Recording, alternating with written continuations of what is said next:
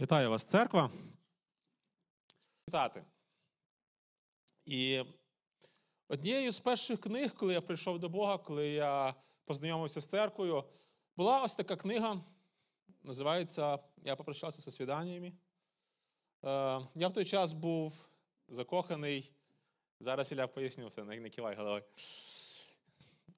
Тарапан навіть не напрягся, молодець, поняв, що йде Поленка. Ця, ця книга була одна із першою, е, яку я прочитав. Я в той час був закоханий в дівчину, і мені прям дуже була актуальна книга про стосунки. І вона мені прям дуже сподобалась. Е, і справді була мені прямо, так кажеться, в, в тему. Е, той час мого християнського життя він був е, такий ознаменований тим, що я тільки лише знайомився з людьми, я лише знайомився з церквою, я лише знайомився, е, заводив нових друзів. І в мене було багато людей, які, яких, яких я любив, багато людей, до яких я був трошки вже прив'язаний, багато людей, яких я думав, що це точно люди, вони настільки просто близькі друзі мені на все життя. Я пам'ятаю один із таких людей, е, яких я вважав справді другом, яким дуже близьким для себе. І в нього він одружувався. І я був впевнений, що він запросить мене на своє весілля, ну тому що ми ж друзі, він же ж, е, ми ж такі близькі. Але він, мене запросив. І це було таке моє перше маленьке розчарування в церкві. Ну, думаю, ну ладно. Е, в принципі, нічого страшного, якось переживу. У мене були ще одні друзі. Е, і ці друзі також через певний час вирішили одружуватись, їх обох знав. І я був впевнений, що точно хто хто, а вони точно мене запросять на своє весілля. Ну, по-любому, ми ж такі друзі. Але вони теж мене запросили на своє весілля. І я знову розчарувався в людях в церкві. У мене був наставник. Е, І людина, яка перший мій наставник, він вкладав в мене, допомагав мені, вчив, вчив мене читати Біблію, вчив мене молитися. І я був впевнений, що я здобув наставника ну, на багато-набагато років свого життя, і ця людина буде допомагати мені йти по життю. Я був настільки ним захоплений, настільки його любив і так далі. Пройшов десь місяць після мого покаяння, і він каже: все, ти вільний, далі сам.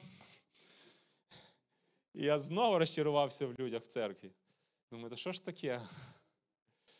І я розумію, що в моєму житті це був період, певний період, коли, який проходить кожен.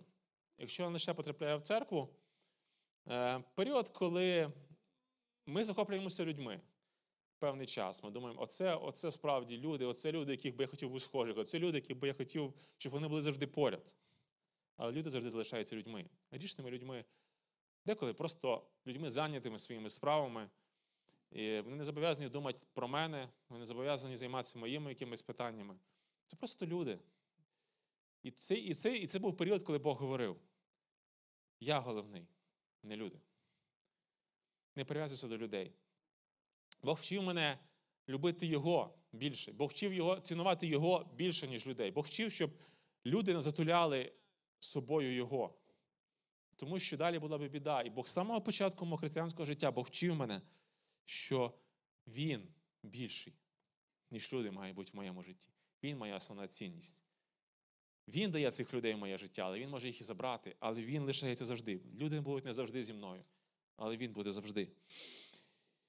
І тому, коли, е, коли я дізнався через певну кількість вже часу, коли я був з Богом, певну кількість років пройшла, я дізнався, що автор цієї книги е, він відійшов від Бога взагалі. Він впав, він був пастором церкви однієї американської, досить успішної. І він, е, він написав три книги про стосунки, про різні сфери стосунків.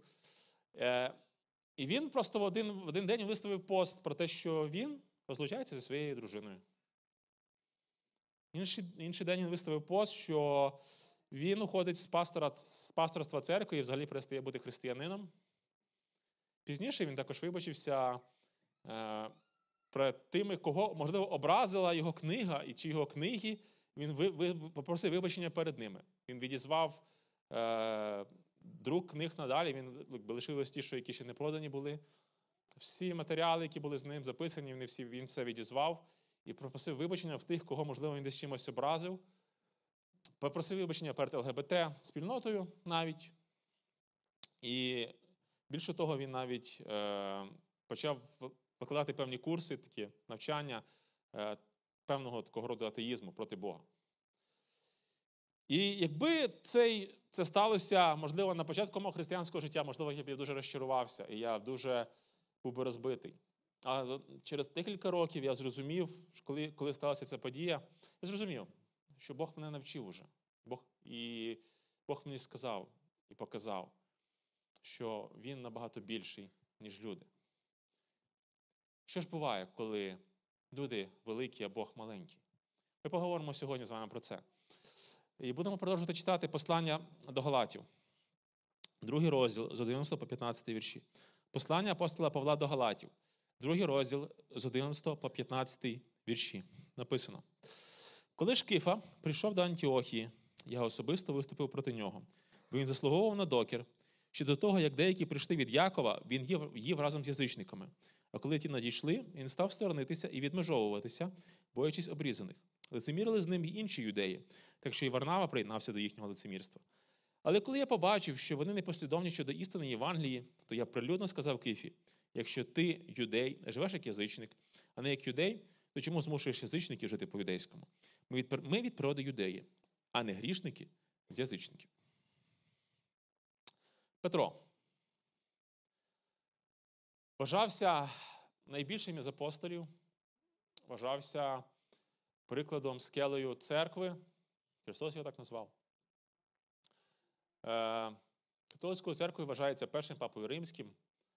Людина, яка якою б здавався прям ну, приклад для всіх, основа для всіх. Е, Павло його називаємо пізніше поговоримо, називає стовпом один із стовпів церкви. Але він написано про нього, що ось що він зробив. Він відступив від Бога, він почав лицемірити. Ми ще поговоримо про нього. Дії апостолів, вони розділені, по суті, на дві частини. На дії сфокусовані на, більше на апостолу Петру, і друга половина на апостолу Павлу. І точно Петро він не був якимось посереднім, не був якимось е, маловідомим християнином чи навіть апостолом. Це людина, яка відома була всім. Його вплив, як в хорошому, так і в поганому, був досить відомий. А ми трошки зачитаємо. Контекст тут трошки говорить, е, ми говорили минулого разу в, е, Галатах про Єрусалимський собор, так, так званий певний, коли зібралися е, служителі з Антіохії, з першої церкви християнської, і прийшли в Єрусалим до апостолів, і вони розбиралися якраз по цих питаннях, про які ми сьогодні поговоримо. Я зачитаю сам, сам трошки уривочок з цього собору. Отже, тут написано в 15 розділі е, книги дії апостолів. Буквально перших пару віршів. Е, Та деякі, прийшовши з юдеї, це мається увазі в Антіохію, навчали братів. Якщо, якщо ви не будете обрізані за Мойсея, не можете спастися. Коли ж виникло протистояння і чималі диспути Павла та Варнави з ними, то постановили, аби Павло і Варнава та деякі інші з них пішли до апостолів і старших у Єрусалим із цим питанням. Тобто проблема була якась. Прийшли е, християни, але які дотримувалися закону, і вони кажуть, що недостатньо Христа, маєте ще обрізати. Тоді- тоді буде вам спасіння. І вони розуміють, що є певна проблема, і Павло з Варнавою вирішують, йти до Єрус- Єрусалим до апостолів. І далі. Тож вони послані церквою проходили Фінікію і Самарію, розповідали про навернення язичників і приносили велику радість усім братам. Прийшовши в Єрусалим, були прийняті церквою апостолами і старшими. Вони розповіли, що Бог зробив через них. Та піднялися деякі з партії фарисеїв, які повірили і говорили, що їм треба обрізатись і наказати, аби вони, аби вони зберігали закон Мойсея. Знову ж таки. Тобто, тобто це серйозна була проблема. Фарисеї, які дотримувались все своє життя, дотримувалися закону, їм важко було відпустити цей момент, що закон вже не діє, що закону вже не потрібно, що Христа достатньо. І тому вони кажуть, все добре, що повірили Христа, плюс давайте ще обрізуйтесь. Тож зібралися апостоли та старші, щоб розглянути цю справу.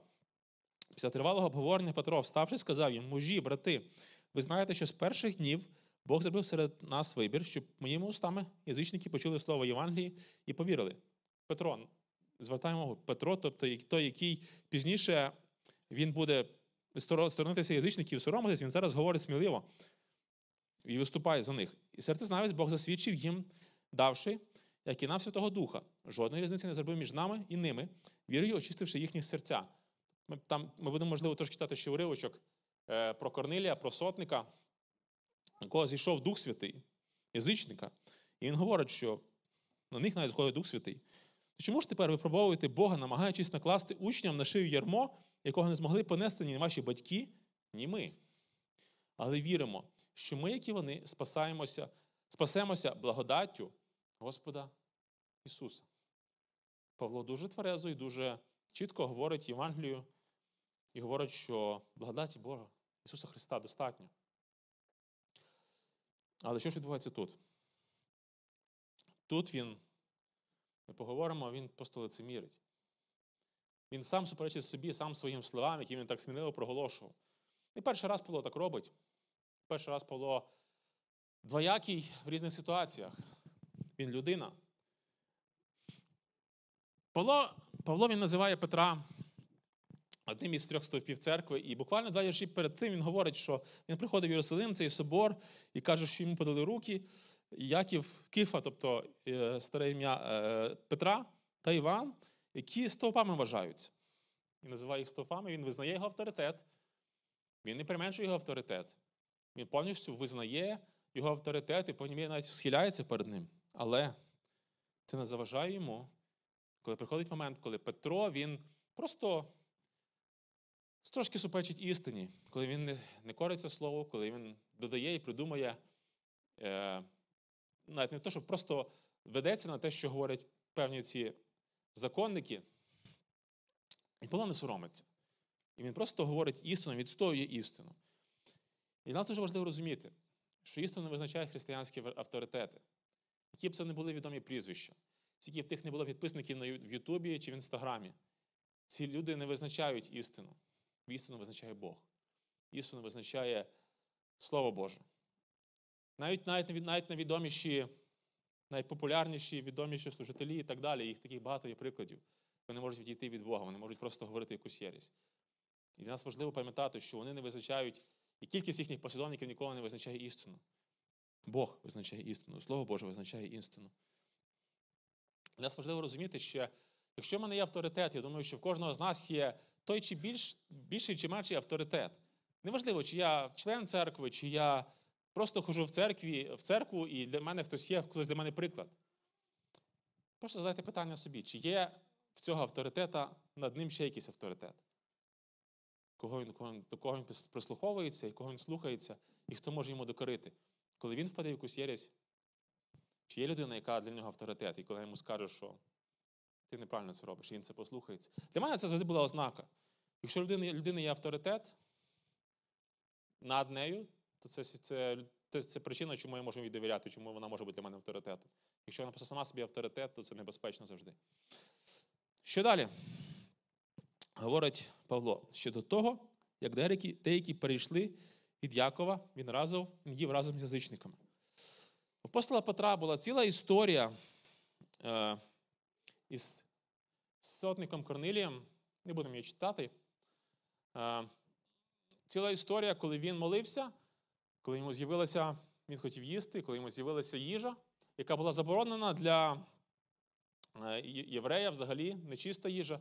Бог каже, за коли їж, він каже, ні, не буду, ніколи не їв такої їжі. Він каже, те, що Бог очистив, не вважай нечистим. І пізніше до нього прийшли люди від сотника Корнилія і кажуть, що тебе запрошує.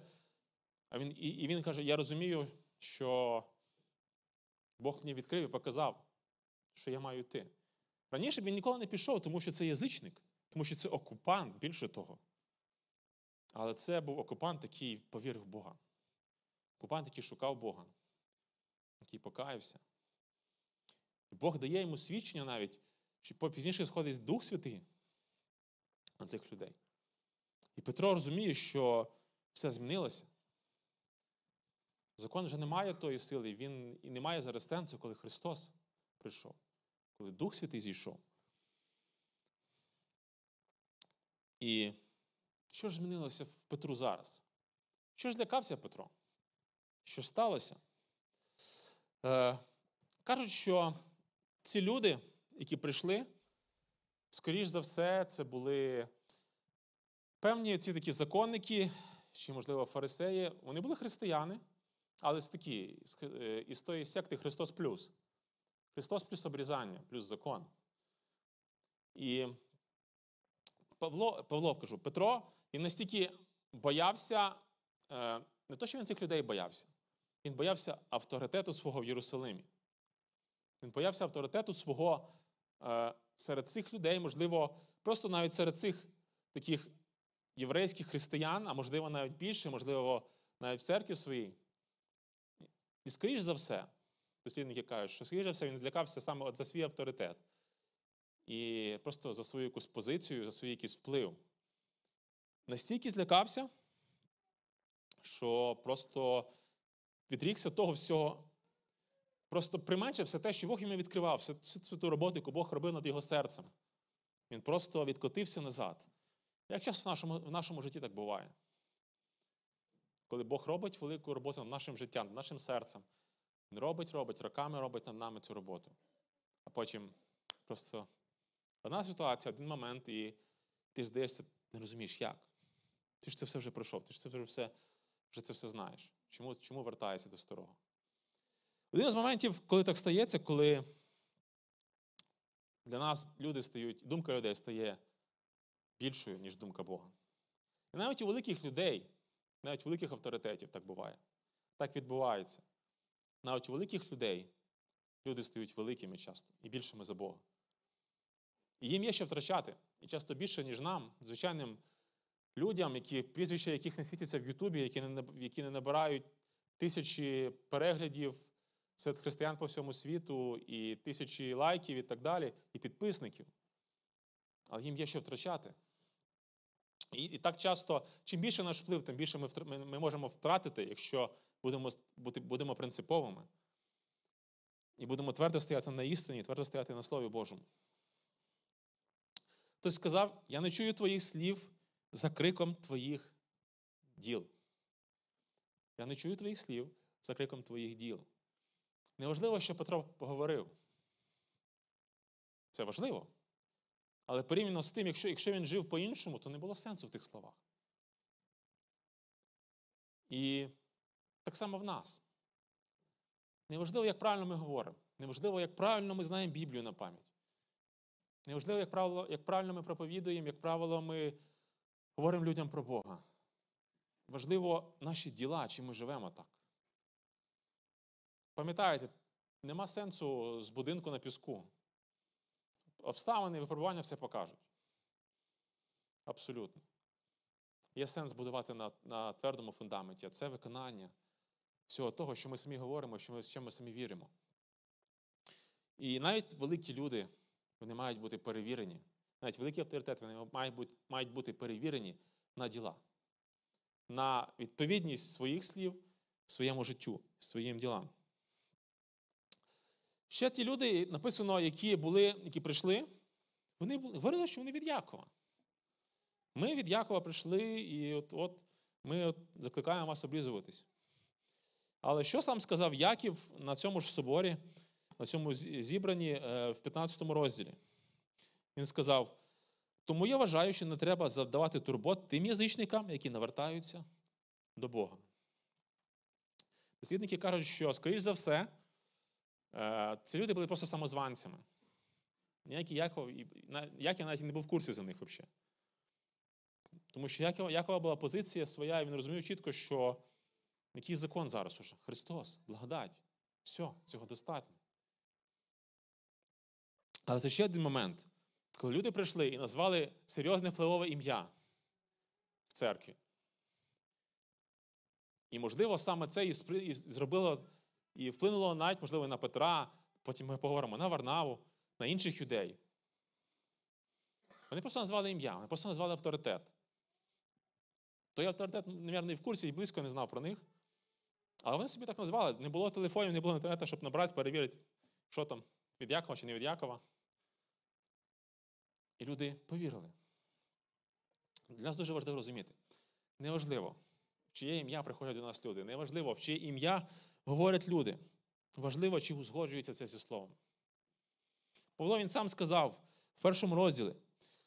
Але якби ми, чи сам ангел з неба благовістили вам щось інше, ніж те, що ми вам благовістили, нехай буде відлучений. Як ми раніше говорили, я тепер знову кажу: коли вам хто благовістить щось інше, ніж те, що ви прийняли, нехай буде відлучений. Каже, якщо якщо в мене щось поїде розум, якщо в мене, якщо якийсь ангел з'явиться, буде вам говорити щось інше, неважливо, не сприймайте, нехай буде відлучений. Істина має лишатися істиною. Неважливо, чи ім'я говориться, неважливо, які прізвища це говорять. Неважливо, скільки в нього підписників, неважливо, е, скільки в нього переглядів і лайків. Неважливо, ким він себе називає. Важливо, чи узгоджується це зі словом. Що далі?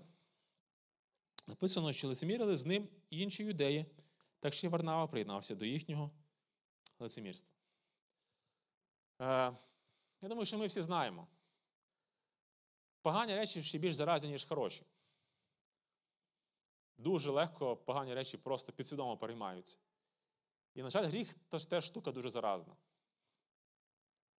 Лицемірство також штука заразна. Якщо ми хочемо, щоб люди були відкритими перед нами, відвертими, нам треба бути бути відвертими перед ними. Часто це треба робити першому. Е, Так само, якщо ми хочемо, щоб люди просто перед нами грали ролі, нам теж треба грати ролі. І вони теж, і вони будуть це відчувати, і вони будуть теж грати ролі, говорити правильні слова, показувати правильні діла, правильні емоції і так далі. Варнава. Ну, хто хто, а Варнава, ну, напевно, Павло найбільше був розчарований, що Варнава повірив теж в цю єресь. Теж він повівся на ці всі авторитети, на ці всі заклики, які були, які, лунали, типу від імені Якова і від Петра. Варнава, друг Павла, людина, яка повірила в нього тоді, коли ніхто не повірив. Людина, яка повірила в Савла, коли він ще був Савлом, якого ніхто ще не приймав, якого всі боялися. Ніхто не вірив. Варнава повірив. Варнава був один із співпрацівників, які багато-багато робили роботи разом з Павлом. Варнава був співпастором з Павлом. Я думаю, для Павла це було досить великим розчаруванням. І, Але навіть Варнава не зміг встояти. І він теж приєднався до цього лицемірства. Він теж приєднався до цього лицемірства. Чим більший авторитет, тим більш заразний його приклад. Як в хорошому, так і поганому. Якщо він грішить, так само гріх його буде заразний. Це важливо розуміти. І тому авторитет це також і відповідальність в цьому. Те, що не може собі, те, що може дозволити собі люди, які не мають вплив, не може собі дозволити людина, яка має вплив. Якщо вона собі дозволяє, то питання в її авторитеті. Далі. Яка ж реакція Павла? Павло е, написано, що він докорив прилюдно. Чому? Тому що Петро він робив це все прилюдно. Він прилюдно їв, був разом з язичниками, проводив з ними час. І пізніше так само прилюдно написано в житті, в житті такі слова, е, де такий тривалий час в грецькій мові. І від, мається на увазі, що він поступово, поступово, по чуть-чуть, по чуть-чуть, по чуть-чуть. Він, типу, так акуратненько, акуратненько морозився від язичників. Він не зробив це різко, він вже як, як досвідчений дядько. Він це зробив дуже красиво, акуратно і, типу, і непримітно, але Павло дуже дуже чітко це розкусив. І він це зрозумів. Чого і побачив. Як мудрий пастор і служитель, він зрозумів, що Петро просто морозиться від язичників. Петро просто собі грає в свою гру якусь. Він переживає просто за якусь свою репутацію, свій авторитет в Єрусалимі. Церква не може собі дозволити прилюдний гріх. Вона не може закривати на речі на гріх прилюдний, навіть, навіть якщо це робиться якимись великими авторитетами, великими прізвищами. В церкві є дисципліна, яка часто застосовується якраз до тих людей, які грішать прилюдно. Це є на добро як для церкви, так і для людини, так і для світу. Коли ми говоримо світу, ця людина не з нами. Не дивіться зараз на церкву через цю людину. Вона зараз сама по собі, вона зараз вона зараз живе по собі, вона живе в гріху. Вилучення з церкви це благословіння, це не прокляття, це не е, засіб покарати, відімстить людині. Це засіб допомогти людині, яка часто яка грішить прилюдно, яка часто опоганює церкву. Для нас це важливо розуміти. Тому Павло він не боявся докорити навіть такому авторитету, навіть тому, хто довше, довший е, час е, християнин, хто навіть з Христом був більше, ніж Павло. Він не боявся цього, він боявся докорити і прилюдно визнати гріх Петра. Павло докорив не тому, що він хотів потягатися авторитетом з Петром, не тому, що він хотів якийсь авторитет на себе, можливо, взяти, не хотів показати, що він якийсь вищий. Йому це не було потрібно. Він цього не шукав. Да, він був максимально заслугований авторитет, він був. Ми, ми трошки, можливо, почитаємо пізніше. Він написано про нього, що він євреї з євреїв, фарисей за законом, людина, яка заслуговувала найбільшого визнання авторитету, як законник. Але і навіть християнин він дуже багато роботи зробив. Дуже-дуже багато. І, можливо, навіть більше, ніж Петро, але він не шукав цього. Що він шукав? Написано. Вони непослідовні. Побачив я, що вони непослідовні щодо істини Євангелії. І ось що збентежило Павла. Він не захищав себе. Він захищав Євангелію. Авторитет Бога, інтереси Бога. І це те, що було для нього важливо. І, звичайно ж, ми розуміємо з контексту, знаючи слово, що Павло він не просто захищав авторитет Бога. Він захищав людей, які Бог довірив йому в Антіохії. Він захищав церкву, як вірний пастор, він захищав розуми людей, інтереси людей, які Бог довірив йому. Антіохія церква з язичників, в першу чергу. Церква не з юдеїв, церква з язичників.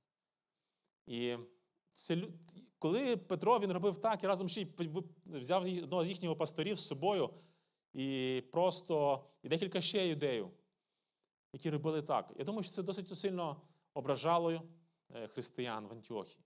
Досить сильно е, якийсь дисонанс робило в них в голові. Це запутувало їх, це ображало і це спокушало їх.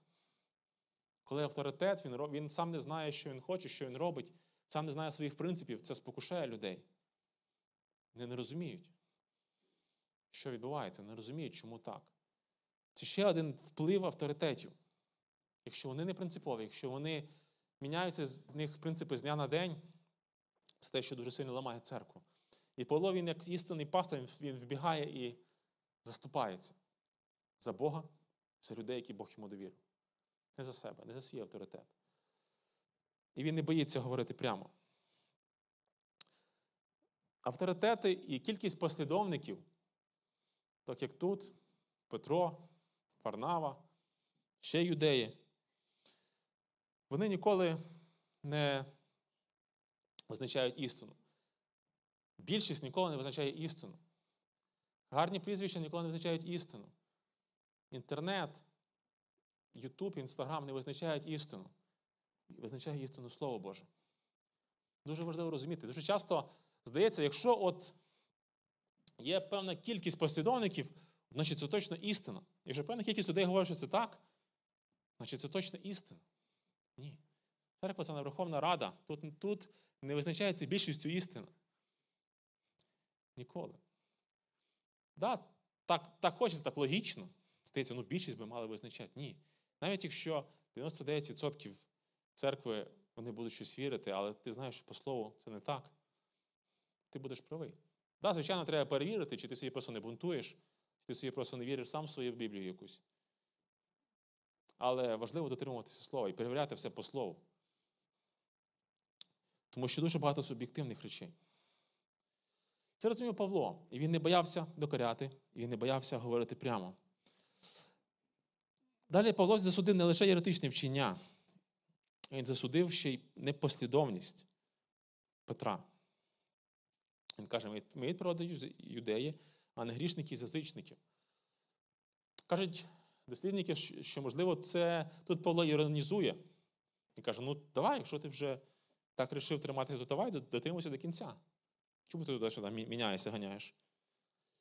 Ем, ми недавно робили таку групу спільну е, двох груп вівторок.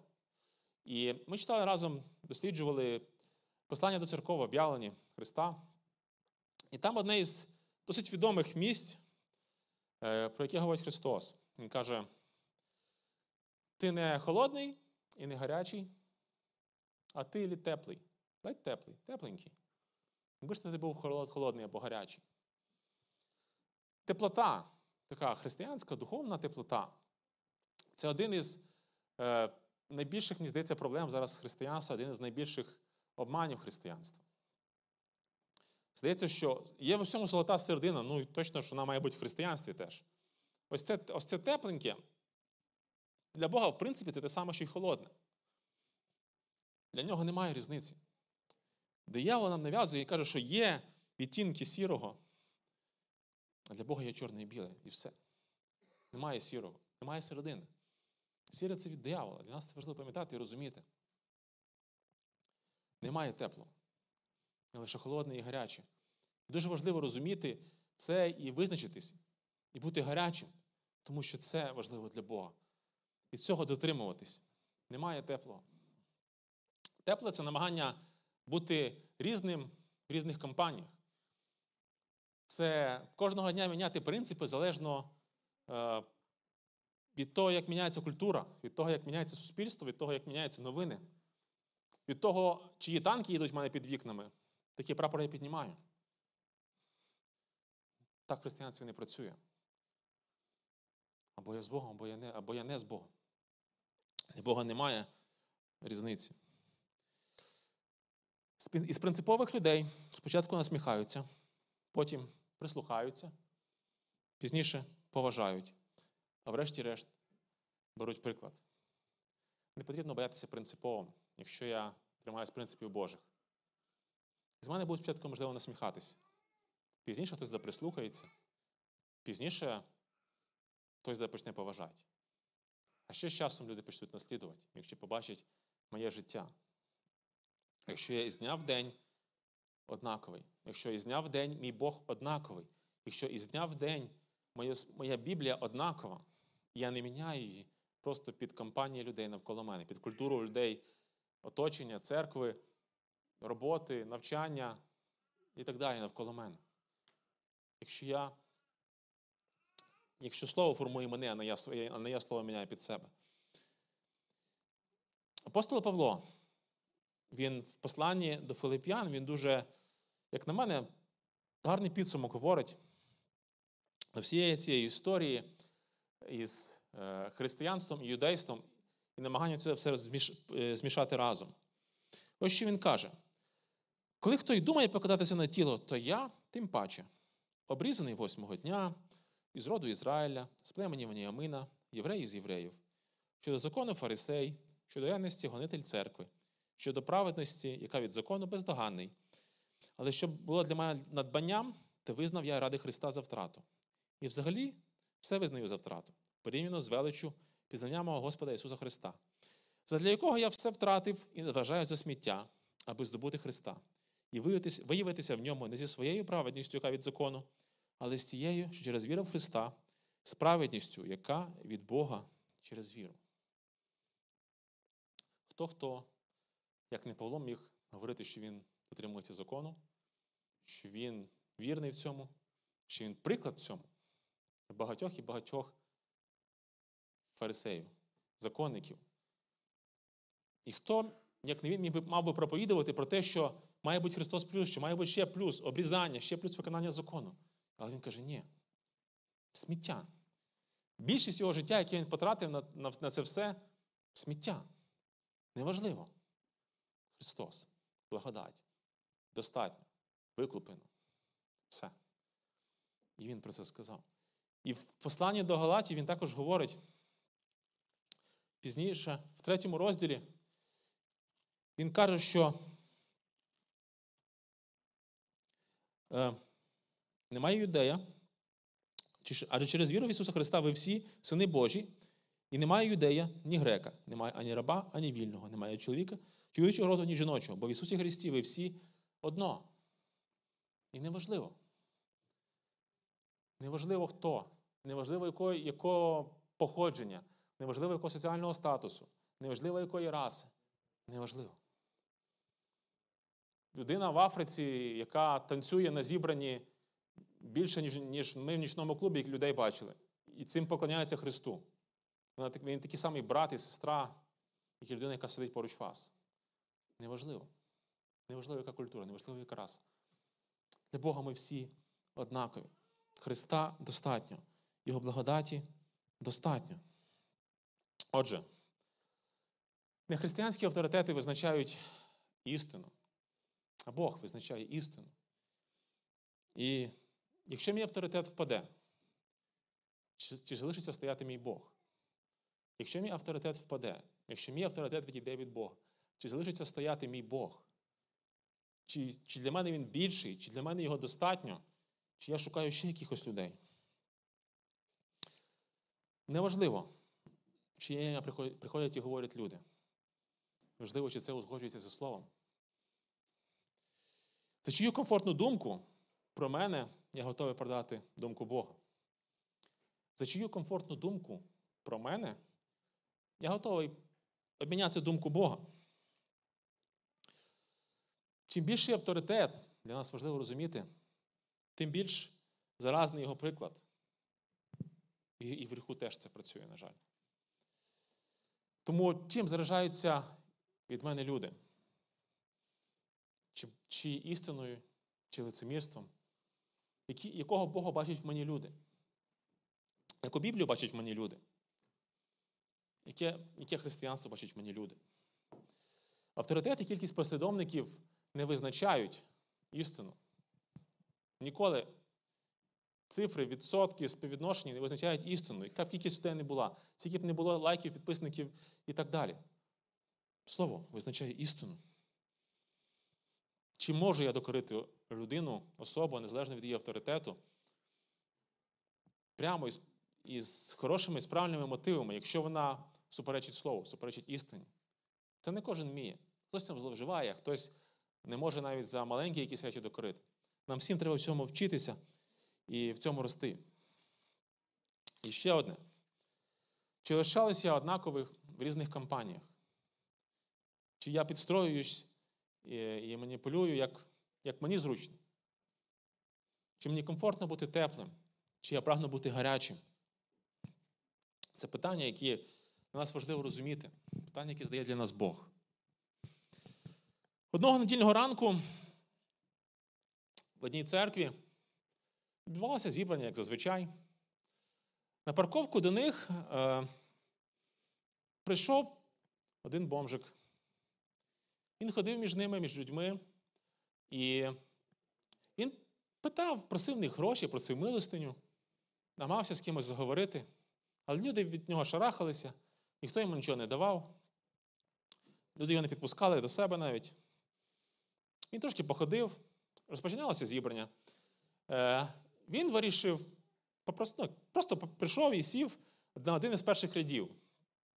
Група порядку тієї церкви, до гарної, великої, гарно налаштованим служінням, попросила його: ну, ну вибач, ну, ти гарно трохи пахнеш, не дуже гарно виглядаєш. Там ти тут псуєш трансляцію трохи. Відсунься, будь ласка, трошки десь на задні ряди, сядь, будь ласка. Добре, він послухався, сів на задні ряди. Е, Зібрання продовжувалось. Він прослухав пославлення, е, різні різні якісь оголошення і так далі. Зібрання йшло своїм чередом.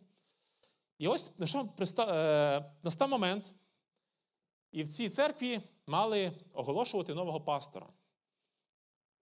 В церкві е, всі почали аплодувати, назвали прізвище ім'я нового пастора. Всі чекали і оглядалися, де ж цей пастор. І ось став цей бомжик. Із задніх рядів він прийшов наперед і взяв е, мікрофон в руки. І ось які він слова сказав церкві. Сьогодні я бачу зібрання людей, а не церкву Ісуса Христа. У світу достатньо людей, але недостатньо учнів. Коли ви вирішите стати учнем. В церкві настільки все було добре, що вони і не, і не бачили Христа в цьому всьому. І не помітили б, якби Христа не стало серед їхнього зібрання. Настільки все було налаштовано, настільки все було добре. Зібрань багато. Зібрань людей багато. Люди збираються по різних інтересах. Часто навіть по гріховних інтересах. Але церква вона одна. Церква в Христа одна. Учні ніколи не приміняють ті, про які тут ми говорили, тільки що цей пастор говорив. Учні ніколи не приміняють думку свого вчителя на думку інших учнів. Які б вони не були. Для них думка вчителя завжди буде важливіша за думку учнів. Тому бажаю великого Бога нам і любові до людей, але не захоплення ними.